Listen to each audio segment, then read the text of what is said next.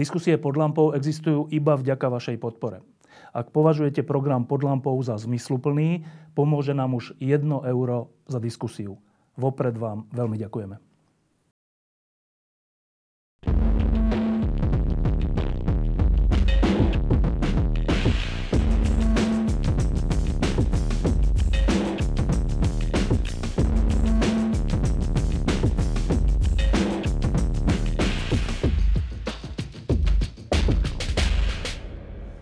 Pri týchto rozhovoroch pod lampou je niekedy výhoda, keď človek, s ktorým sa rozprávam, mi je neznámy, lebo tá výhoda je v tom, že mu položím otázky, ktoré by som mu nepoložil, keby bol môj príliš dobrý známy.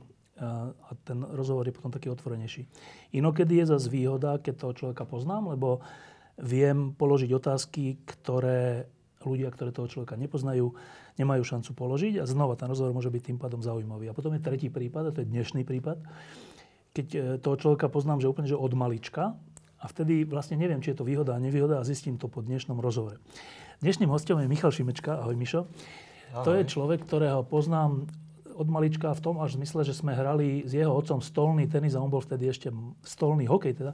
A on bol vtedy ešte malý chlapec, alebo už si bol veľký vtedy, keď sme v Domine ešte hrávali ten hokej? Už si bol veľký? Či to Julka bola malá? Už si Julka to bola malá, ja som nebol až taký veľký, ale mal som asi viac ako 10, ale no, menej ako 15. No, a tento malý chlapec je dnes e, muž, ktorý okrem toho, že sa nedávno nielen oženil, ale stal otcom a preto nemohol minulý týždeň prísť do lampy, lebo sa celý deň staral o dieťa sám, prebaloval ho a tak, čo je krásne. Tak e, okrem toho, že sa stal postupne podpredsedom Európskeho parlamentu, ktorým je dodnes, tak v nedávnych týždňoch sa stal predsedom Progresívneho Slovenska na Slovensku. No a moja prvá otázka je táto. Keď sa mladý človek stane, dostane do vysokých funkcií, tak občas je to tak, že má dosť veľa energie a teda vie tú funkciu veľmi zúročiť, ale občas to býva súčasne tak, že je to pre mladého človeka príliš veľké pokušenie, že aký som ja dôležitý a to potom trocha ničí jeho život do budúcnosti.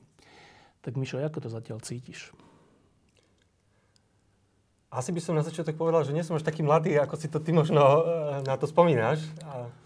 Ja viem, že ty by si veľmi chcel, aby som bol mladý, lebo by to znamenalo, že aj ty si mladší, lebo si ma poznal ako, um, ako chalan. No, budem mať, no 38 rokov mám, čiže keď budú parlamentné voľby, ak budú v tom riadnom termíne, budem mať 40, čo nie je o toľko menej ako aj súčasní ostatní predsedovia strán mali, keď uh, boli predsedami svojich strán, ktorí boli v opozícii, celá tá generácia, ktorá, ktorá vládne dnes. Takže ja nie som zase až taký mladý.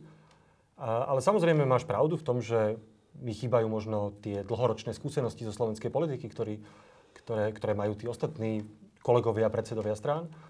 To je fakt. Na druhej strane si tak vravím, že možno vzhľadom na to, aká tá politika slovenská je, že možno je dobré nemať niektoré tie návyky, um, tie zlé, zlé návyky, zlozvyky zo slovenskej politiky. Um, a čo sa týka tej, toho, toho pocitu alebo toho pokušenia z moci a z vysokých funkcií, Zatiaľ ten pocit nemám. Pre mňa je to predovšetkým veľká zodpovednosť. A, to je, ako si prevažuje nad všetkým ostatným. Ja naozaj nie som ten typ politického lídra, možno je to aj nevýhoda v niečom, že som si o sebe myslel, že som vynimočný, vyvolený, aby som zachránil progresívne Slovensko alebo Slovensko, alebo že, že všetko viem najlepšie. Ale vnímam to tak, že, že nastala situácia, v ktorej moji kolegovia v progresívnom Slovensku mi, mi dali dôveru, aj ma vyzvali, aby, aby som tú zodpovednosť prevzal. A, a teraz sa snažím to robiť najlepšie, ako viem. Nemám zatiaľ pocit, že by som z nejakých vysokých funkcií sa menil na niečo, čo už potom neviem rozoznať. No, krátko k tomu vývoju. Uh, ty si najprv uh, študoval uh, v zahraničí? Áno, ja som študoval v Prahe e, 3 roky a potom na Oxfordskej univerzite vo Veľkej Británii, kde aj, aj teda magistra, aj PhD. V oblasti? rokov, v oblasti medzinárodných vzťahov a, a, a práve politických ved. Dobre, my sme nedávno boli v Oxforde, aj sme tam natočili jednu lampu a teda okrem toho, že je to krásne mesto, mimoriadne krásne, čo sa týka budov, ale aj čo sa týka takej nejakej vnútornej atmosféry, keď človek vie, že aký všelijaký profesor ideš okolo domu, kde bol C.S. Lewis a neviem kto, uh, tak iba kratučko, že ten Oxford na teba zapôsobil aj inak než vzdelanostne? Áno, aj inak v tom zmysle, že um, ako to povedať, že jedna vec sú tie tradície, ktoré tam človek, ktorými tam človek vlastne, s ktorými splinie. Že všetko tak, ako my sme robili skúšky, tak tak ich robili študenti 800 rokov pred nami, išli do tých istých budov, často sedeli za tými istými lavicami a, a v niečom sa tomu nedá uniknúť, tej atmosfére a, a tej, tomu, tomu pocitu, že zrazu ten čas získa iný, úplne iný rozmer, keď vieš, že presne takto isto sa to, sa to, sa to dialo pred stáročiami. Pre mňa to bolo predovšetkým, okrem teda tej, toho vzdelania, um, tých 6 rokov vlastne, ktoré som tam strávil, tak, tak tie kľúčové sú tie vzťahy, ktoré som tam mal s profesormi, s kamarátmi, ktorí dnes už sú všade po svete, sú profesori, robia vo vysoko postavených pozíciách v, v, Európskej únii, v rôznych investičných bankách, veľkých korporáciách. Jeden je, tuším, bol aj, aj, aj vysoko vo Facebooku, ďalší, um, ďalší robia úplne niečo iné, jeden filmový režisér.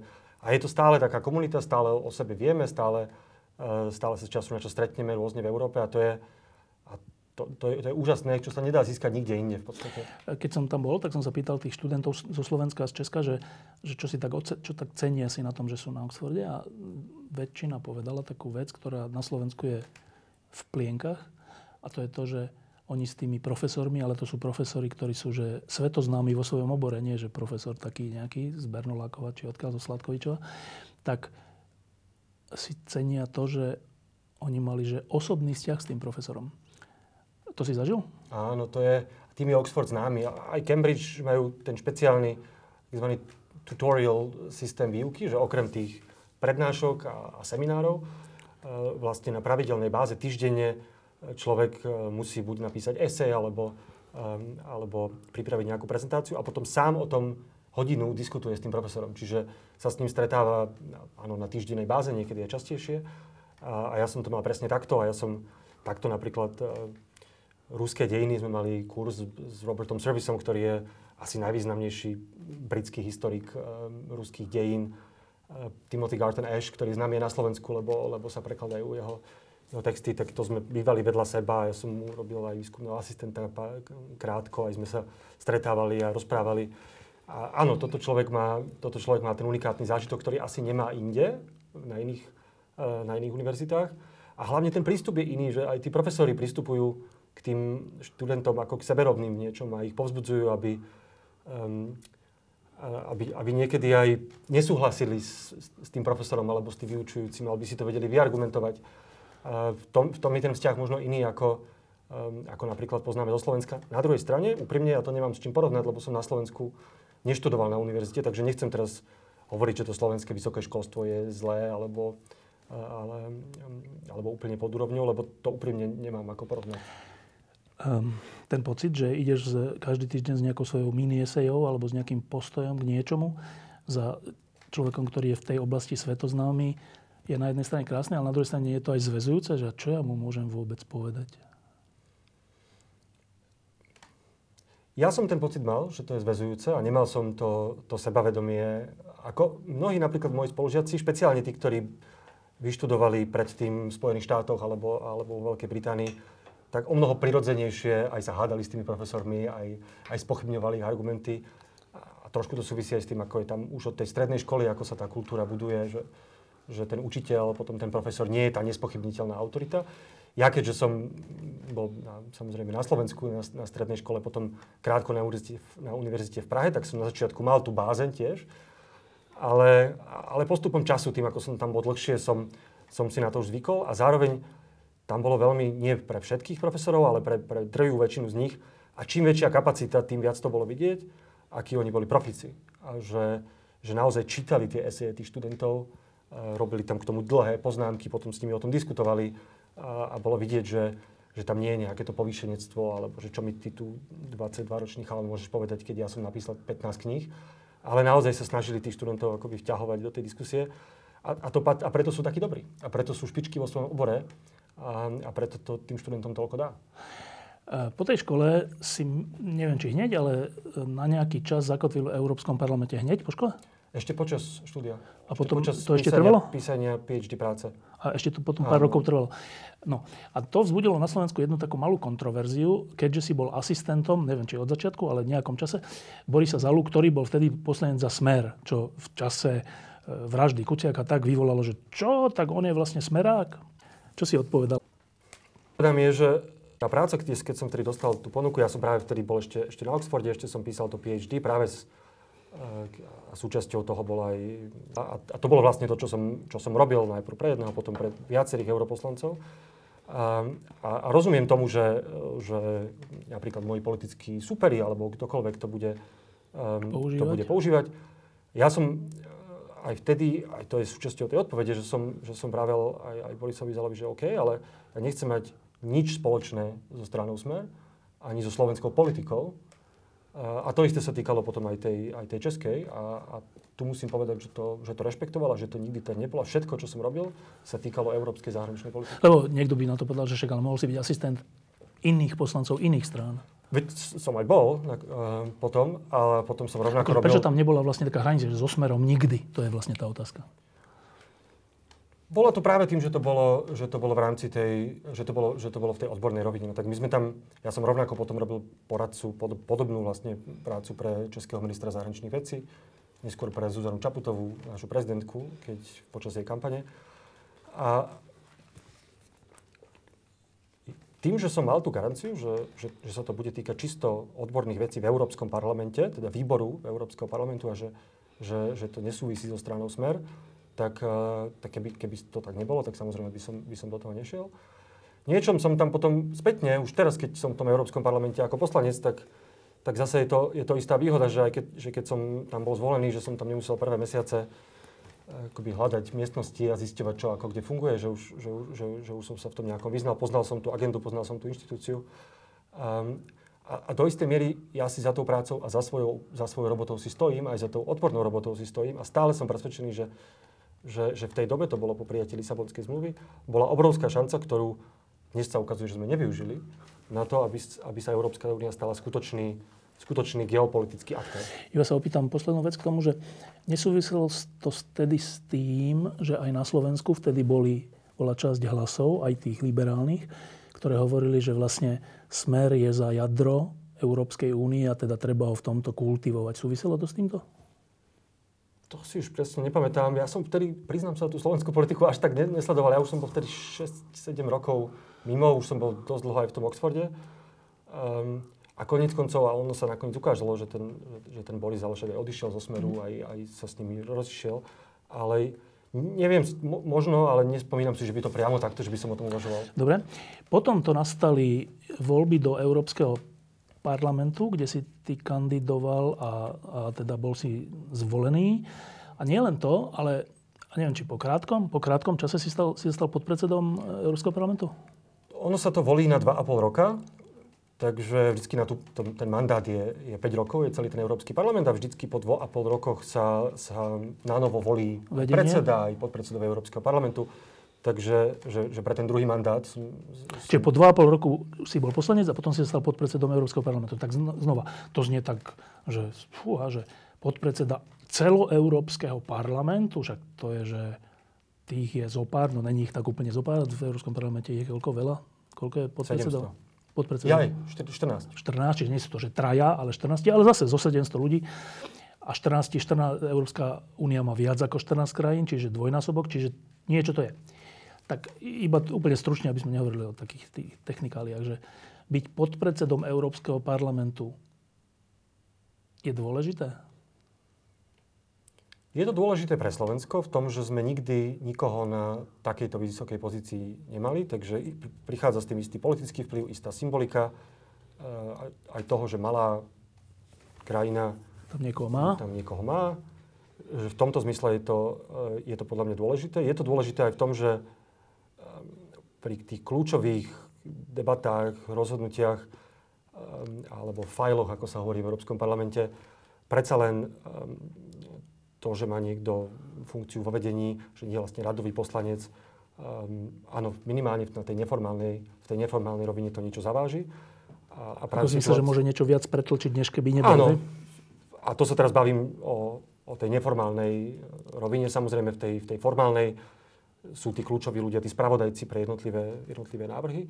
Ale samozrejme, keď ide o veci, ktoré sa týkajú napríklad ako slovenských záujmov, alebo kde Slovensko hrá nejakú dôležitú rolu, tak tam zase je dobré v tých, v tých, v tých debatách aj mať tento kvázi neformálny vplyv toho podpredsedu parlamentu, aj tým, že mám dobrý vzťah s predsedničkou parlamentu, uh, prípadne s inými kľúčovými ľuďmi, tak ja si dokonca myslím, že je to aj výhoda pre, um, aj pre lídra domácej alebo slovenskej politickej strany, keďže mnoho z tých víziev, ktoré budeme riešiť, však už teraz riešime od vojny cez energie, cez zdražovanie, vlastne nakoniec má európsku odpoveď. Nikdy to nebude čisto národná, čisto národná odpoveď alebo národné riešenie.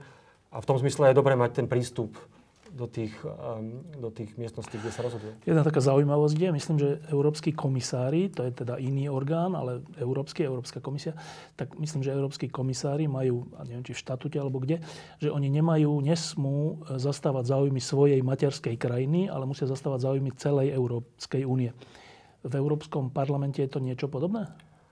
Je to niečo podobné, ale neuplatňuje sa to tak dôsledne ako v prípade komisárov. To je, to tam vidím, kde čomkoľvek, o rozširovanie, je tá agenda, tam národné záujmy zohrávajú, zohrávajú rolu. To... Aj to, kto je z akej krajiny, um, to, to je úplne vidieť. Prípadne podľa toho, v akej frakcii je, a, ale, ale je tam ten kontakt relatívne, relatívne živý. Podľa mňa o mnoho viac ako v prípade slovenského komisára alebo ktoréhokoľvek iného. To, čo musím povedať, že začína byť problematické na Európskej komisii, je špeciálne postavenie maďarského komisára, ktorým eh, je Oliver Varely a on je komisár pre rozšírenie, to znamená Balkán.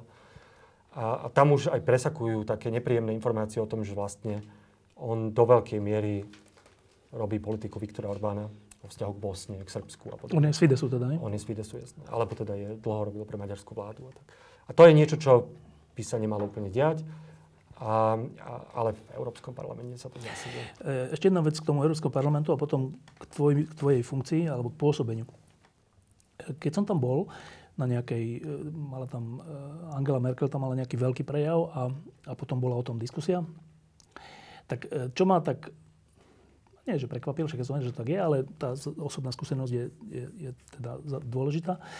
Tak ten, ten mechanizmus, že tam je strašne veľa poslancov, je ich, hovoríš, 700 alebo koľko, a to není, aby ľudia si nemysleli, to není ako v slovenskom parlamente, že je tam 150 poslancov a teraz je rozpráva, každý sa môže prihlásiť, má technickú poznámku, alebo sa môže prihlásiť do diskusie, alebo ešte písomne sa môže prihlásiť do diskusie a má, neviem, dve minúty, minútu, neviem koľko. Túto bolo, som zistil, pozeral som sa na to, že iba niektorí môžu vystúpiť, vopred je to nejak či vylosované, alebo neviem ako. E, majú 30 sekúnd, alebo neviem koľko, málo, minútu, neviem, to je jedno. Nie sú tam, že teraz má každý možnosť mať faktickú poznámku, však lebo ich je 700, dobre. Ale teda môj pocit z toho bol, že samotné to zasadnutie, kde je ich tam 700 a teraz niekto má prejav, nie je parlament. Ako kedy? Že špeciálne, keď um, sú nejaké veľmi diskutované body, tak uh, samozrejme, že nemôže hoci kto kedykoľvek vystúpiť. Môže s, s procedurálnou poznámkou, to môže kedykoľvek. To je ja ako predsedajúci schôdze, keď niekto má procedurálny návrh, tak kedykoľvek môže To je, že či ukončiť, neukončiť. Alebo, alebo že niekde zistil, že sme pochybili, alebo si myslí, že, nastalo nejaké hey, to je iná vec, než obsahová. Um, je pravda, že tie debaty sú čelkovo štrukturovanejšie, že každá frakcia má vymedzená nejaký čas na tej ktorej debate a potom je na ňu koľko poslancov nasadí do, tej, do, tej, do tej rozpravy a tí potom majú vymedzený čas. Um, ale už, a špeciálne po tom covide, už sa zavádzajú aj nové pravidlá práve preto, aby to bolo dynamickejšie. Teraz je napríklad situácia, že kdokoľvek v tom vymedzenom čase rozpráva k nejakej téme, tak každý poslanec má právo um, sa, sa prihlásiť s otázkou, tzv. modrá karta, s otázkou na toho rečníka na 30 sekúnd, ten mu, ten mu musí na 30 sekúnd odpovedať. Čiže už to začína to byť také dynamické. A potom sú proste situácie, keď, keď je plné plénum, keď je nejaké kľúčové hlasovanie, alebo nejaká debata, že je um, o, o sankciách alebo o čom? O, o sankciách alebo o čomkoľvek. A vtedy ten parlament naozaj žije a, a cítiť to, aj sa ľudia hádajú, prekrikujú. Nie je to úplne až také, až taká nuda, ako by sa, ako, by sa z toho Nie, to vyvodila tá nuda, ale to, že, že to nie je parlament, že to nie je slobodná diskusia všetkých poslancov, ale musia byť vybraní tým, tou, tou teda frakciou a aj to na obmedzený čas a aj to má nejaké regule a proste tak, že není to také, že ten povie to a ja teraz poviem iné, on na to reaguje, teraz tretí na to reaguje. Že ne, nemal som ten pocit tam vôbec. Za, áno, toto je pravda, že sa snažíme, ale, ale ja ako podpredseda aj rôzni moji kolegovia akoby tlačiť na to, aby tie pravidlá sa trochu zmenili, aby ľudia mohli na seba reagovať e, o mnoho dynamickejšie, aby aj tá debata bola taká, taká živšia. tak toto bola tá tradícia. Na druhej strane počas covidu sa to aj nedalo inak, pretože... Toto bolo ešte pred covidom? To bolo... Myslím, že je tlak na to, aby, tá, aby, aby sa to viacej podobalo diskusii v parlamente. Um, fakt je, že pri 700 ľuďoch to nie je úplne je to zložité. Je, je, je to zložité. A bol by z toho naprostý chaos, keby každý kedykoľvek sa mohol prihlásiť. A zase ten, tým, že máme tú plenárnu schôdzu naozaj iba 4 dní, my si ju nemôžeme ako Národný parlament že, povie, že sme tak sme nestihli, predlžíme o týždeň. Tuto je ten kalendár presne vymedzený, aj tým, že ľudia musia z 27 krajín cestovať, musia si nejak zabezpečiť ten kalendár. Čiže my musíme napríklad odhlasovať za tie 3-4 dní tie kľúčové veci, čiže ten program nie je až taký flexibilný ako napríklad v Národnom parlamente. Dobre, uh, asi by bolo treba v tomto urobiť nejaké zmeny, aby sa to viac podobalo parlamentu, keď už chceme, aby to bolo rešpektované ako parlament. No však dobre, hovorí, že sa to tým smerom ide. Dobre, uh, stal si sa podpredsedom parlamentu okrem iného pre právny štát alebo dodržiavanie zásad právneho štátu. A ja som si všimol, že počas tých krátkých, koľko to už je, rok a pol, alebo koľko si pod predsedom parlamentu? Nie, pol roka. Aj pol roka, ale ja, som predtým, ja som predtým bol spravodajca pre jeden z tých kľúčových návrhov, ktorý sa týkal posilnenia ochrany právneho štátu Dobre. v A keď si sa stal podpredsedom parlamentu, tak som to aj zaregistroval, že z tvojho, že si mal taký nejaký, nejaký text alebo nejaký prejav, kde si hovoril, že teda o to viac budeš, keďže máš vyššiu funkciu, o to viac budeš dbať na to, aby sa v Európskej únii jednotlivé členské štáty dodržiavali jej princípy, hodnoty a tak. Čo sa prejavuje u teba najmä, aspoň ja som si to tak všimol, v postoji k e, prehreškom v Polsku a v Maďarsku, čo sa týka právneho štátu, respektíve Kačinského a Orbána a ich spôsobu vládnutia. Čo sa týka médií, opozície, všeličoho. Slobody slova.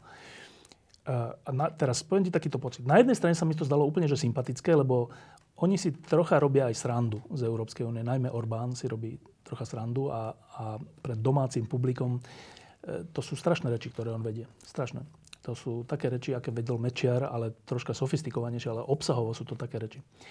A v tom mi to bolo sympatické, že si v tom taký, že jasný, že Európsky parlament, respektíve európsky politici sú často takí, že až toľko robia kompromisov, musia, lebo však z povahy veci, že to zavedú aj tam, kde netreba robiť kompromisy, že už vlastne nevedia povedať, že toto už stop, že toto už nie.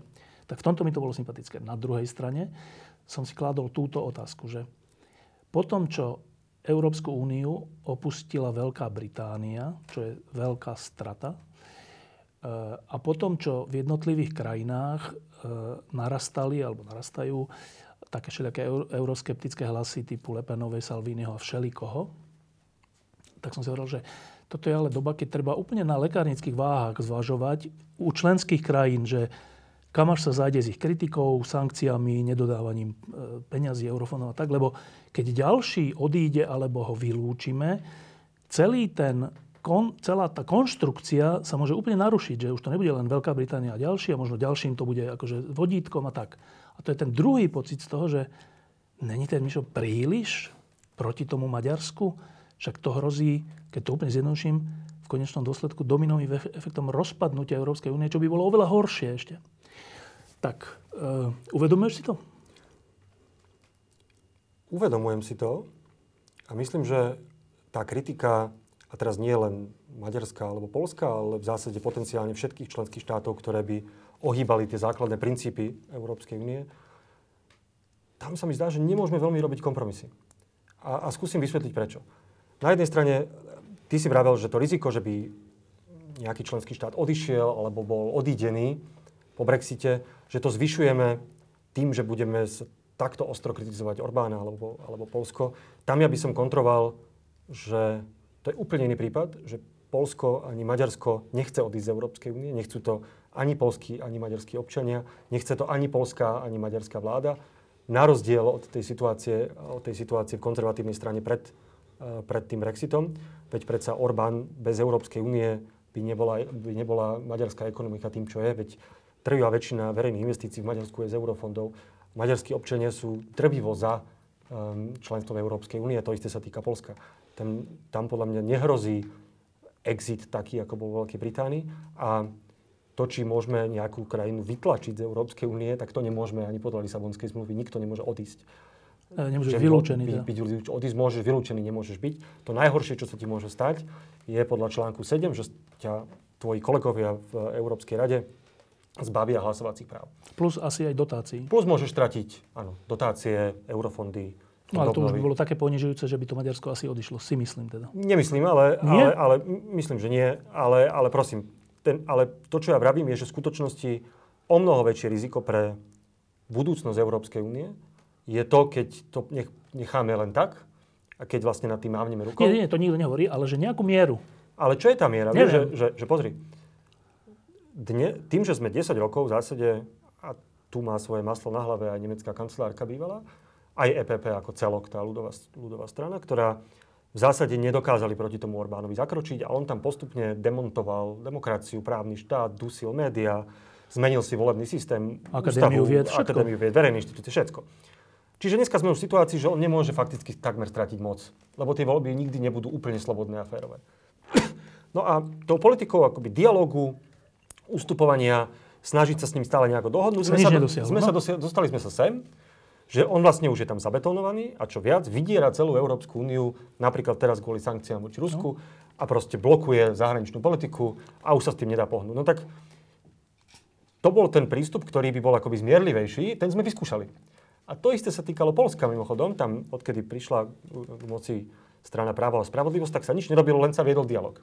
Ktorý ale tiež nikam neviedol a nevedie, pretože tie zmeny, ktoré, a to nehovorím ja, to hovorí Európsky súdny dvor, to hovorí Benátska komisia, to hovorí Rada Európy, proste tie zmeny, ktoré politicky uh, si podriadili justíciu, teda um, PIS Polsku, jednoducho tie pokračovali ďalej, prehlbujú sa, boli perzekovaní sudcovia a medzi tým prebiehal ten dialog.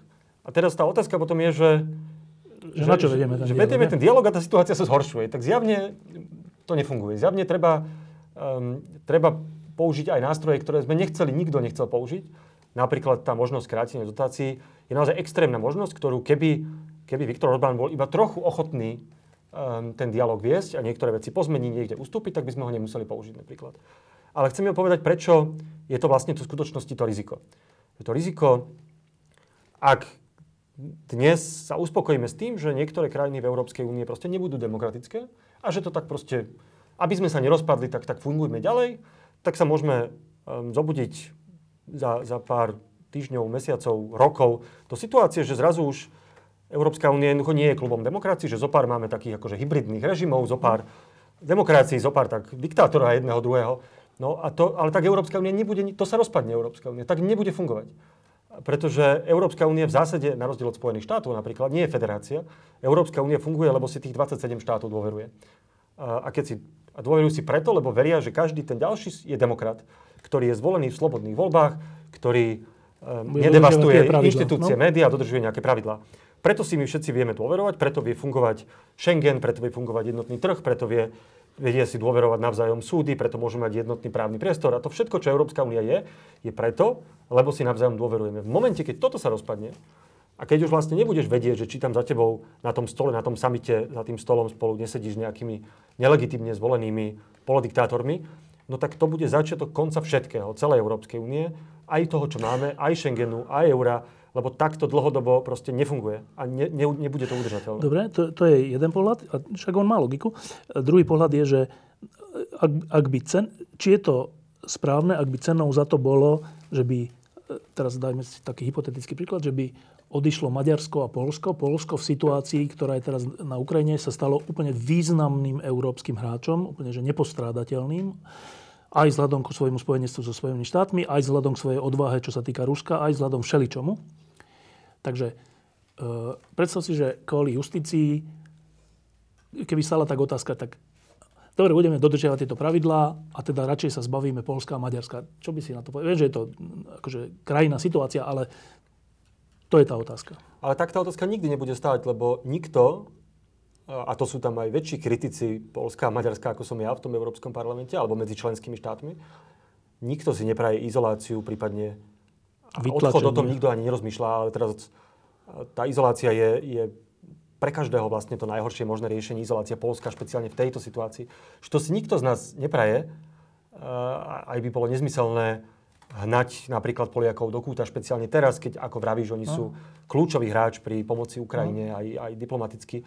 Veď o to nejde, veď, na, na, veď najlepšie riešenie sa s nimi dohodnúť. Hej? Povedať, že tieto a tieto časti polskej, uh, um, polskej reformy súdnictva sú v rozpore s európskym právom, lebo to hovorí Európsky súdny dvor. A, a keď to nezmeníte? nezmeníte, no tak proste napríklad nebude, ne, nebudete mať čas tých peňazí, že proste treba zrealizovať alebo implementovať ten verdikt Európskeho súdneho dvora. A to, to je všetko. Tam, keď, keď sa to podarí, tak je to najlepšie pre všetkých. A, a ja dúfam stále, že sa to že sa to podarí a že polská vláda aj pod dojmom možno tej novej geopolitickej situácie usúdi, že nie je v jej záujme vyvolávať ďalej konflikt s Európskou úniou, respektíve konflikt s Bruselom. Myslím si, že fakt, naozaj si myslím, že táto, ten scenár, ktorý si načrtol, že to bude rozhodovanie medzi odchodom alebo kompromisom v hodnotách, že tá nenastane. Nie? Nie, nie tá, tá nenastane. Uh, ale to, čo chcem povedať posledné, je, že aj pre Slovensko je toto nesmierne dôležitá debata. Pretože, a dostaneme sa k tomu zrejme, lebo v momente, keby Európska únia nerobila nič z oči voči tomu, čo, čo napríklad robí Orbán v Maďarsku, keby si Európska komisia, Európsky parlament všetci povedali, že však veď to je ich vec, nech si tam oni robia, čo chcú, tak to je taký signál všetkým budúcim autokratom, ktorí sa ešte môžu narodiť, alebo už sa narodili a derú sa k moci v Európskej únii, vrátanie Slovenska, E, že podľa mňa ani pre nás to nie je výhodné. Dobre. E, veď všetci vieme, aké je to riziko po tých budúcich voľbách. A ja ako občan a ako politik by som bol rád, keby som vedel, že, že keď sa niečo zlé udeje na Slovensku, že Európska únia si na tým neumie ruky. Hoci zase Európska únia to za nás aj tak nevyrieši, ale áno, pravda, nejaká ale... podpora je asi dobrá. No, uh, stal si sa okrem podpredsedu Európskeho parlamentu aj predsedom progresívneho Slovenska, ktorá zdanlivo je mimo parlamentná strana, hoci teda Tomáš Valašek je v parlamente, ale e, v skutočnosti je to dôležitá strana vzhľadom k percentám, ktoré má a vzhľadom k tomu, aké možné vlády tu budú po ďalších voľbách. Čiže stal si sa predsedom skutočnosti dôležitej strany a vzhľadom k istej beznádeji zo súčasnej koalície a opozície aj reprezentantom istej nádeje pre nejakú časť spoločnosti. Ehm úplne krátko najprv, e, uvedomíš si, že to je strašná zodpovednosť? Áno, a to je vlastne to, čo som vravel na začiatku, že e, keď som sa aj rozhodoval o tom, či, či kandidovať na, na, na predsedu strany, tak všetky tieto aspekty toho, tá zodpovednosť nie len za mňa osobne, ale za tú stranu a, a v širšom zmysle aj za, za, za to spoločenstvo, za budúcnosť, že je v tom koncentrovaná. No a... Je zväzujúca? Neviem, čo to znamená zväzujúca. Že, je, že vyvoláva je, je strach. Áno, a podľa mňa by mala. Podľa mňa by človek nebol dobrý politik alebo dobrý predseda, keby si tú zodpovednosť neuvodomoval každú minútu, každý deň a nemusí sa jej priamo báť, lebo to by potom nič nemohol urobiť. rešpekt, no. Ale musí mať predtým rešpekt, musí to brať s pokorou. A, a ja som práve aj ten, ten, ako som bral na začiatku, ja si naozaj nemyslím, že že, že všetko je najlepšie a že mňa teraz osud vyvolil, aby som um, zachránil, zachránil Slovensko. Ja sa môžem snažiť byť, a my sa všetci máme aj v progresívnom Slovensku, snažiť byť najlepšou verziou samých seba a nejak s tou zodpovednosťou narábať najlepšie, ako viem. A to je niečo, čo viem slúbiť a čo sa snažím. A je pravda, že, že, by, že, že musí si ju človek ale, ale, ale pri každom rozhodnutí akoby uvedomovať. V tomto, v tomto ja mám celkom politický vzor, ja som to tuším už niekde hovoril, Barackovi Obamovi a viem, že môžeme sa sporiť o to, či jeho politika bola správna, nesprávna, voči Najmä Rusku. V Sýrii, no. chyby v Sýrii, v Rusku, všetko toto. Ale on bol presne tý politika, ktorý, a vychádza to všetkých tých memoárov, ktoré, alebo z tých, ktoré, ktoré napísal, aj z jeho povahy, že to bol človek, ktorý napriek tomu, že ty robí, robil chyby, tak bolo vidieť, že nad tým dopodrobná, poctivo a zodpovedne nad všetkým premyšľa. Že to aj tie, tie zásadné rozhodnutia akoby ne, neodflákol. Že si uvedomoval všetky tie morálne dilemy, všetky tie kompromisy, ktoré bude musieť urobiť, všetky tie ciele, aj tie ideály, tie hodnoty, to všetko, kam sa on chcel dostať, že to pomeriaval na tú realitu tých mocenských záujmov a že jednoducho um, do toho investoval všetko, aby, aby tie rozhodnutia urobil s tou najväčšou možnou zodpovednosťou. A, a to je trošku aj môj prístup k tomu. Že, že samozrejme, že budem robiť chyby, a všetci, a nikde nie je garantované, že sa budem rozhodovať vždy správne, ale to, čo minimálne by som chcel garantovať sám sebe a našim voličom, že nad tým vždy budem rozmýšľať a, a zvažovať to tak poctivo, ako sa len dá, že to proste neodfláknem, že to nerobím ako, ja neviem, teraz Igor Matovič, len tak od boku si vymyslím, že tuto chcem nejaký 1,3 miliardy na, na prorodinný balíček, alebo tam také testovanie a tam toto, že podľa mňa um, to, toto sa mi zdá aj na tej, akože, že toto je spôsob, ako tú zodpovednosť uchopiť. Uh, viacerí sa pýtajú, aj ľudia, ktorí sú roztrpčení z tejto vlády a pritom nechcú návrat minulosti, že koho vlastne teraz budeme voliť. A budú sa čas z nich rozhodovať intuitívne, čas podľa nejakého presvedčenia, že ja som skôr na pravú odstredu, ja som skôr na ľavú odstredu, tak sa na tej, pozriem na tej slovenskej mape, že kto je kde. Teraz z toho, že ty si bol e, asistent Borisa Zalu a potom Součka, alebo ako sa volal, e, ktorý bol sociálny demokrat, by sa dalo vyvodiť, že teda, a nie len z toho, ale v tvojom prípade, keďže si predseda, tak dá sa z toho vyvodiť, že PS je pod tvojim vedením bude naľavo od stredu? Priamo sa to nedá, nedá z toho vyvodiť, lebo ako som aj hovoril, ten, e, ja som dokonca aj pre ministra zahraničných vecí Českého, ktorý tiež bol... Sociálny demokrat? Len ja som sa nikdy neidentifikoval so sociálnou demokraciou, ani v tom Európskom parlamente, v tej frakcii. Mne e, naopak už vtedy, už keď som tam bol, tak mi boli oveľa sympatickejší práve liberáli alebo zelení ľudia, ako, ktorými niektorí sú tam ešte dneska moji kolegovia o frakcii. To, čo, to, čo som súznel a stále to tak je, s, dajme tomu s európskou sociálnou demokraciou, je práve, sa týkalo práve tej oblasti zahraničnej politiky Európskej únie, kde oni vždy a boli a sú proeurópsky a ukázalo sa to aj vtedy počas tej, tej krízy eurozóny, aj, aj mnohých tých iných ďalších, že tam som cítil, že, to, um, že tých porozumenie tomu, prečo je potrebné viac v Európe spolupracovať a prehlbiť tú integráciu, je, je niečo, čomu aj ja verím. A v tomto zmysle som, uh, som bol s tým stotožnený. Naopak sa mi zdalo, že v mnohých tých otázkach, či už ekonomických alebo, alebo iných, sú, boli tí socialisti v niečom stále sú akoby zaseknutí v minulosti, minulosti a, a nebolo to, neidentifikoval som sa ja tak osobne, mimo teda tej zahraničnej politiky. Čiže ani teraz by som neurobil túto, túto skratku, že kvôli tomu teraz je progresívne Slovensko také alebo onaké. Progresívne Slovensko je také, ako bolo vždy. Je stranou, kde predovšetkým liberálnou, zelenou, proeurópskou, kde vždy boli a stále sú ľudia, ktorí sa identifikujú možno naľavo od stredu, niektorí, niektorí viac napravo od stredu tam sa nič nezmenilo. Ani, ani sa nezmení ani, ani, ani s tým, že teraz som predseda ja a predtým bol niekto iný. Iba krátko k tým sociálnym demokratom, že si hovoril, že na nich sa ti páčilo teda minimálne to, že boli proeurópsky. To je taká vec, že to je, to je teda tekutá pôda, lebo čo je pro a čo je protieurópske, to je veľmi zložité. Ale dobre, sociálni demokrati dlhodobo, a ten konflikt na Ukrajine to ukázal, tá rúská agresia na Ukrajine, že e, nemáš problém s tým, že sociálni demokrati sú skôr stranou alebo spoločenstvom epísmentu s Ruskom?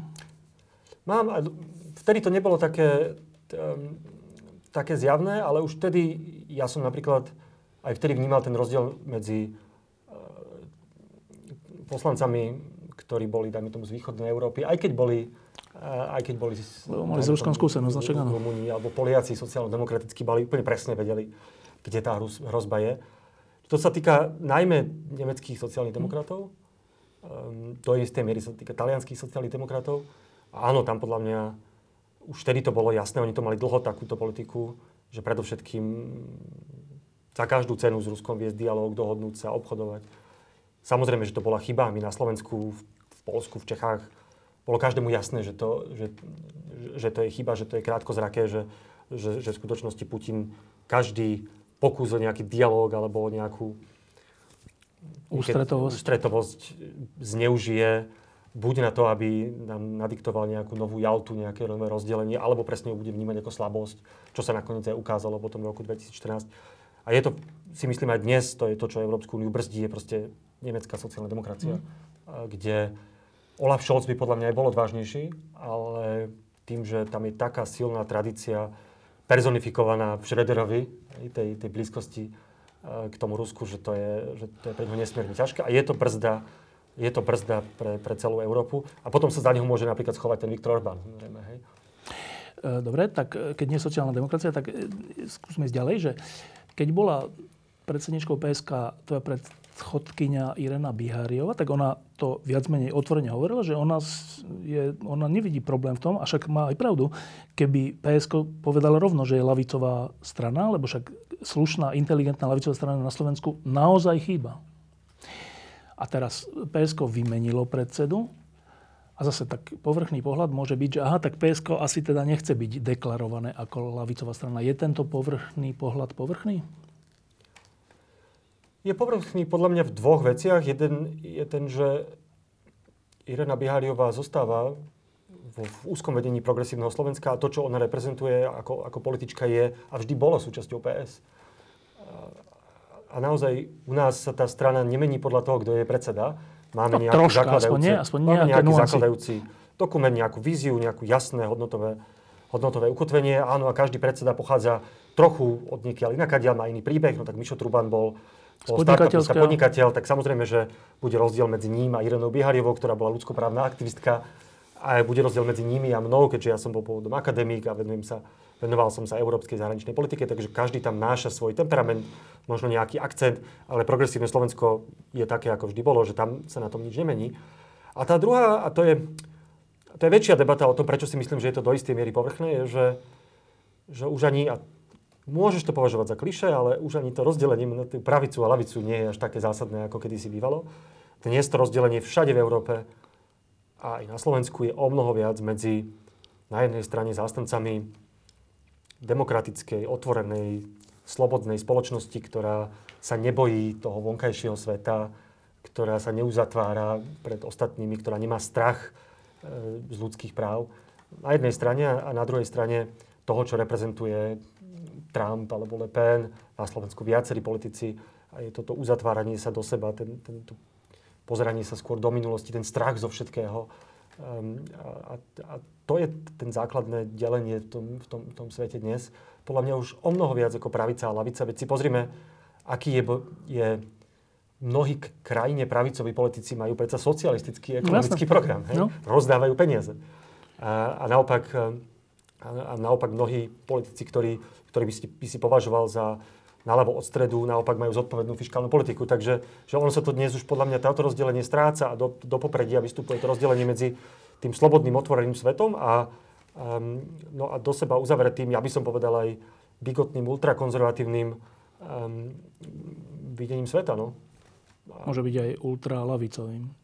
To sa, áno, to... môže byť istým, áno. A tam sa to často spája, tam no. sa to v tom obľúku stretáva. No hneď ja teda vyskúšam to, z tohto, teda v tom zmysle, že teraz tu máme ten spor o Pôvodne sa to volalo, že protiinflačný balíček, potom vlastne pripustili, že vlastne to není protiinflačný balíček, je to prorodinný balíček. E, a pod rúškom inflácie to prijali na to, aby rodiny mali viac peňazí, proste tak, takáto vec. Dobre.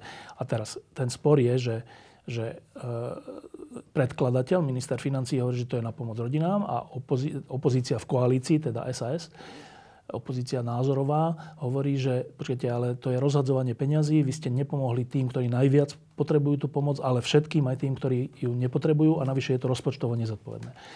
Tak to sa javí, že ten postoj SAS je taký skôr konzervatívnejší, alebo pravicovejší, alebo trhovejší a tam ten je skôr socialistickejší. PS by v tomto spore bola kde? To je ťažká vec, teraz sa, ku komu sa pripojiť. No my sme sa už tom spore vyjadrili. A to? Aj náš poslanec, ale aj pozícia celého PS bola to, že ten kvázi prorodinný balíček Igora Matoviča je, je nedomyslený, je megalomanský, je nekrytý v zmysle e, príjmov rozpočtových, ale predovšetkým nerieši tú akutnú krízu, ktorá pred nami stojí a to je ako pomôcť ľuďom, ktorí sú najohrozenejší, e, ktorých najviac sa dotýka to zdražovanie všetkého od potravín cez, cez benzínu až po bývanie. Že to sa úplne míňa tým, tým účinkom. Je to agenda, ktorú Igor Matovič tlačí dlho, čo je akoby asi jeho právo, hej? Ale, ale on na to zneužil ten problém inflácie, tú krízu inflačnú a spôsob, akým to urobil, s násilnením legislatívneho procesu a spojenie s tom s fašistami, to všetko dokopy z toho robí pre nás projekt, ktorý Áno, ktorý spôsobí rozvrat vo verejných financiách v právnom štáte a iba ďalším dôkazom, že, že táto krajina, vláda je stále riadená nápad Igora Matoviča. Tak teraz si práve potvrdil to, čo si predtým hovoril a čo oceňujem, že že sa to asi nedá už tak úplne deliť na lavicové alebo pravicové, lebo to, čo si teraz povedal, by asi skoro až podpísala SAS, ktorá sa radí za pravicovú. Asi by tie argumenty podpísali. Asi by sme použili iné, iné argumenty. Niektoré... Tie, čo si povedal, boli totožné. Niektoré, ktoré sa týkajú toho procesu. A to hovoria aj oni. To hovorí aj prezidentka, ale to, na to nepotrebuje byť človek lavicový alebo pravicový. To stačí ale si aj toho právny štát. Hej? ten obsah toho, že nemôžeme rozdať všetkým. Nemôžeme povedať, že tuto je výdavok 1,3 miliardy eur permanentný, no. bez toho, aby sme povedali, ako na to vezmeme no. peniaze. A to už je rozpočtovo zodpovedné? To nemusí byť nutne pravicové, ale je to akoby základný, rozumný, normálny, príčetný prístup k štátu a k verejným financiám. No. Ja nemám až taký problém, napríklad ako, ako má Sáza, s tým, že by sme, ja by som, to sa netýka ani toho objemu, podľa mňa štát je povinný ľuďom pomôcť, ale robíme to zle, tak ako to Igor Matovič predstavuje, lebo nepomáha tým ľuďom, ktorí tú pomoc naozaj potrebujú. Namiesto toho je to obrovský výdavok, ktorý pôjde aj rodinám Haščáka, Kolára alebo mojej, keď ano. na to príde, ktorí to nepotrebujú. Áno, však toto oceňujem. To naozaj oceňujem. Uh, a teraz, z očí voči tomuto, že PSK nie je žiadna uh, nejaká ultralavicová alebo ortodoxne lavicová strana, ktorá ohrozuje verejné financie. Z toho, čo hovorí, že je to skôr naopak.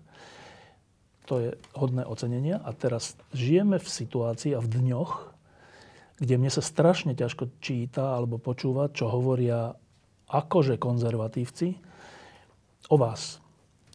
Oni hovoria, že vlastne je tu progresívna neomarxistická hrozba, ktorá sa sem valí zo západu a teda ich reprezentantom je PS na Slovensku.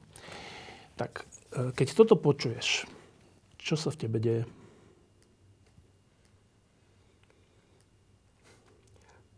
Nebudem hovoriť všetky tie dôvody, pre ktoré je to nezmysel. Mm. To je, do, do istej miery je to súčasť asi politického boja. Musíme to zniesť, keď sme do tej politiky išli, či už ja ako predseda, alebo kolegovia, alebo aj ako strana, že niekto jednoducho si z nás urobil takýto, takýto terč, alebo nás kreslí za pomaly diablov, diablov no? dia, diablových poslov. Nie je to úplne vynimočné pre Slovensko. Podobne je tá, podobne je tá spoločnosť rozčesnutá a polarizovaná aj, aj v iných krajinách. Na Slovensku je to možno o niečo vypuklejšie. Mňa najviac um, prekvapuje ten, teda ten neomarxistický no, ten, lebo naozaj prídevok. netuším, čo na našom programe, ktorý si môžeme prečítať, či už predvolebný program alebo vízia, čo je teda na ňom neomarxistické, to mi vôbec nerozumiem. Čo my sme e, na pomery európske dokonca aj v tých kultúrnych témach my sme niekde... Umiernení. Umiernení, skoro konzervatívci, keby som to do nemeckého prostredia napríklad, alebo niekde. Vieš, ale aj v tých ekonomických niekde, kde je úplne bežný neviem, stred v zásade v, v, v tej európskej politike. A najmä, čo už dnes po, po covide a potom koľko, ako sa zmenilo vnímanie štátu a jeho roli v ekonomike po covide, kde nielen my, ale veď celá Európa pomáhala ľuďom tým, že im dávala peniaze, čo je štát narastol dramaticky počas toho covidu a všetci sme si uvedomili, ako dôležité sú služby štátu v takejto situácii. A teraz nie len na odškodňovanie, na pomoc ľuďom, ale zdravotníctvo, všetky tie služby, celý ten verejný sektor zrazu, že čo už po, aj po tejto skúsenosti znamená akoby tá debata o tom, aký veľký má byť štát. To, čo my vravíme, to, čo ja som hlboko presvedčený, je, že tá diskusia o tom, aký veľký má byť štát, je už úplne mimo. Tá diskusia o tom má byť, má byť o tom, že že aký výkonný má byť ten štát a, a aká kvalita má byť tých služieb.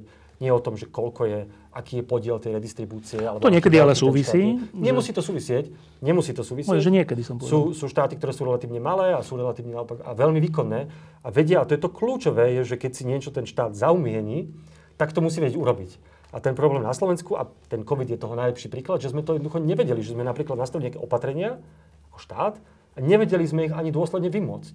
A to sa týka mnohých ďalších vecí, že si môžeme nastaviť tie najlepšie reformy, ale keď to nevieme pre, previesť do, frax, do praxe, lebo ten štát je slabý, tak to je podľa mňa ten základný S tým problém. úplne súhlasím, len, len tam je tá no. vec, čo sa týka toho covidu, čo si teraz hovoril, že tá pomoc, ale aj predtým, e, tá pomoc sa nám dnes vracia, v, aspoň podľa mnohých ľudí, e, v podobe vysokej inflácie, ktorou sa znehodnocujú peniaze. E, je v tom aj samozrejme vojna, je v tom aj šeličo, ale je asi pravda, že keď dá štát príliš veľa peňazí, natlačí príliš veľa peňazí pre záchranu bank, ľudí, všeličoho, tak to není nejaký zázračný stroj, že to sa nakoniec musí zaplatiť a nakoniec sa to nejako prejaví napríklad veľkou infláciou, takou, ako sme tu ešte nemali. Ja som nezažil takú, možno v 91. možno bola. 90. Nebola. No, že to zase není také jednoduché s tou pomocou ľuďom. Není to také jednoduché, na druhej strane ani, ani, ani nie je pravda, že to bola tá pomoc štátu v čase covidu, ktorá spôsobila ktorá infláciu. prispela k inflácii. Prispela k inflácii, ale o mnoho väčšie faktory, o mnoho dôležitejší faktor boli tie, boli tie výpadky v tých obchodných reťazcoch, ktoré vlastne zadrhli um, ten, ten medzinárodný obchod, zrazu veci chýbali, zrazu boli drahé, čo tiež súvisí s covidom, sú to následky covidu. Do toho samozrejme rast cien energií kvôli, kvôli napätiu a, a, a potom vojne. Že, že myslím si, že boli dôležitejší faktory, než to, že, že, že vlády v čase covidu pomáhali ekonomike a ľuďom, čo si stále myslím, že bolo správne, najmä firmám, ktoré museli mať zavreté a neviem čo všetko. Um, a tá debata je, je ekonomická aj akademická. Tie, to, čo som ja teda mal možnosť čítať, sa mi skôr zdá, že od, od renomovaných ekonómov je, že, ten, že tá inflácia, ktorú zažívame dnes, je primárne dôsledkom uh, výpadkov, uh, výpadkov v medzinárodnom obchode počas covidu a zároveň teda um, cenami energií čo nesúvisí priamo s, tým, s, to, s tou pomocou štátu. Jasné, že keď, a to s tebou úplne súhlasím, že keď proste štát nalieva peniaze do ekonomiky, tak niekde sa to môže prejaviť. My sme, však štát na európskej úrovni, Európska centrálna banka od no. tej, tej, tej finančnej krízy miliardy a miliardy, a miliardy a, tá, a až, do, až do momentu covidu, prípadne až do momentu vojny, tá inflácia v zásade bola pod 2%, čiže sa nenaplnili vtedy tie, tie katastrofické obavy. Uh, veď tomuto všetkému ja rozumiem a preto napríklad uh, vravím, že teraz povedať, že dáme 1,3 miliardy permanentne každý rok, uh, jednoducho je veľa a nemôžeme si to dovoliť. A môže to mať, áno, paradoxne to môže ešte pomáhať ďalej tej inflácii. Hmm. To ja s tým úplne súhlasím. Dobre, čiže je, uh, od národní sú síce tie neskutočnosti, rozhadzujú peniaze a tie sa zase tvária sociálno-demokraticky a berú pre seba a nie, nedávajú ľuďom. Tak ak nie je v tom... V, tých kľúčových liberálnych témach. To sa netýka len teda eh, registrovaných partnerstiev párov rovnakého pohľavia, ale aj mnohých ďalších.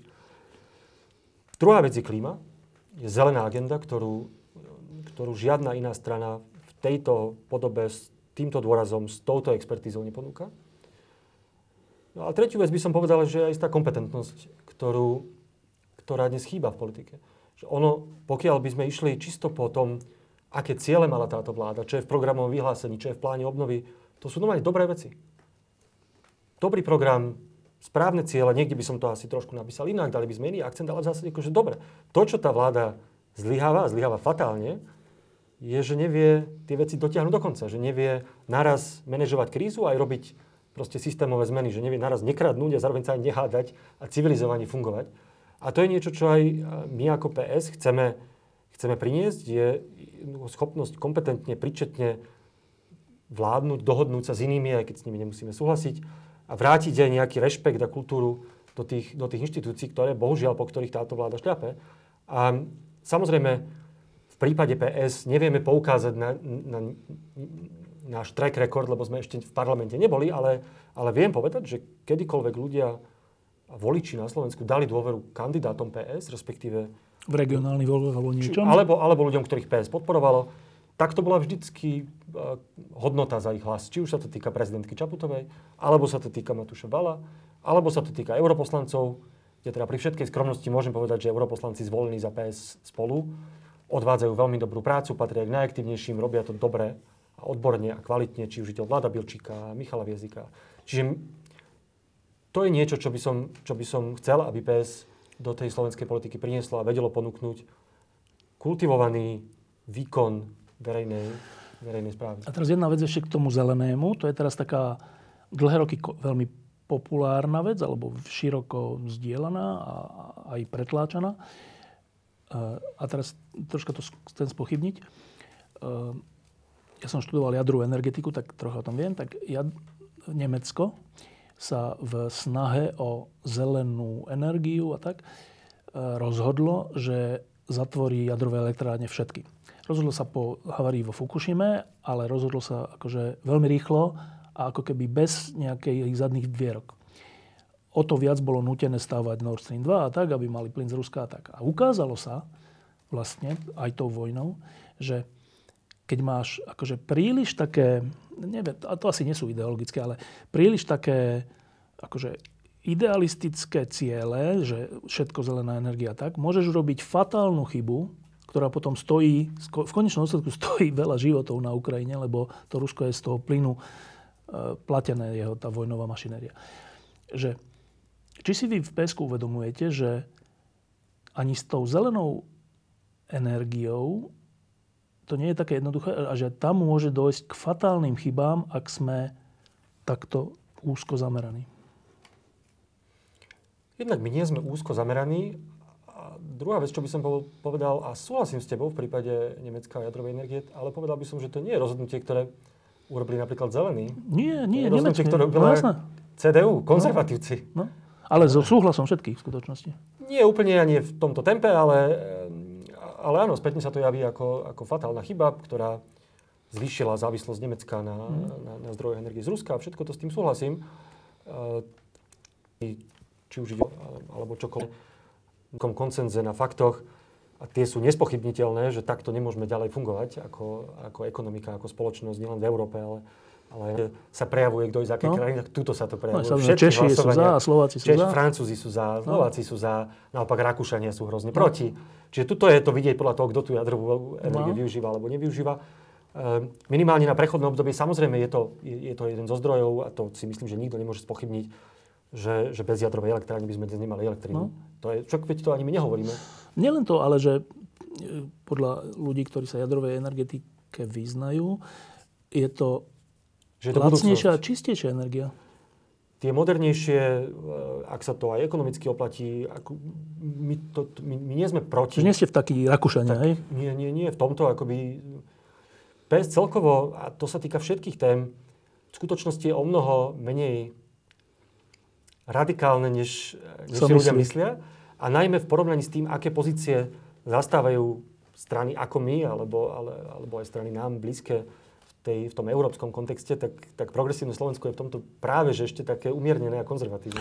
Keď si sa stal predsedom, tak sa ťa všetci, lebo to je slovenský šport, začali pýtať, že s kým pôjdete a s kým nepôjdete po voľbách.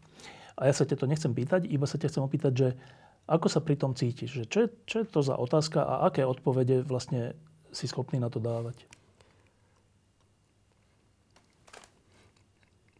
No tá odpoveď základná je, že dva roky, ak nebudú predčasné voľby, dva roky do volieb. A teraz tá diskusia o tom, že s kým áno, s kým nie, aké koalície môžu vzniknúť, ja rozumiem, že je zaujímavá a, a v niečom je asi aj dôležitá, ale pre mňa ako predsedu politickej strany je to strašne ťažké, pretože úplne som si istý, že tie výsledky budú vyzerať inak, ako vyzerajú teraz. A, a špeciálne, keďže som predseda progresívneho Slovenska, ktoré má tú skúsenosť s tým, že pol roka pred voľbami malo 17%, nakoniec sa nedostalo do parlamentu. Vtedy mal Igor Matovič 5, potom mal 25. Že presne viem, ako sa to všetko môže zvrtnúť, môže to dopadnúť lepšie, horšie, ale, ale pre mňa v tejto chvíli je to veľmi ťažké na, na také otázky odpovedať. Niektoré veci sú zjavné, že, že PS nikdy nepôjde s fašistami, so smerom. Um, niektoré veci si neviem predstaviť, ja dnes, teraz. To sa týka najmä hlasu. My sme dokonca aj vylúčili hlas v, z komunálnych voľbách do spolupráce. A bude k tomu asi aj, aj nejaké rozhodnutie predsedníctva do budúcna. Ale predovšetkým, a to je to, je, to, je to čo ja si vravím, že, že my musíme sa snažiť, a ja sa musím snažiť ako predseda Progresívneho Slovenska a naše hnutie, všetci, ktorí to myslia dobre o Slovenskom, by sa mali snažiť, aby sme nemuseli riešiť tie dilemy, ktoré teraz riešime podľa tých prieskumov. A k tomu by malo smerovať naše úsilie. Ja som pevne presvedčený, že sa to dá, že to nemusí dopadnúť tak zle, ako to teraz vyzerá a, a preto aj radšej na tie otázky teraz neodpovedám, lebo sústredíme sa na to, aby sme na ne nemuseli odpovedať. Áno, to rozumiem, ale v predošlej ampe som tu mal Františka Mikloška, ktorého som sa pýtal na to, že čo so slovenským konzervativizmom alebo s ľuďmi, ktorí, ktorí sa aspoň hrajú na konzervatívcov a on ako prvú odpoveď, vieš čo povedal? Prvú odpoveď, ja som sa na to vôbec nepýtal, on povedal, že tak v prvom rade e, treba dostať Igora Matoviča z vlády.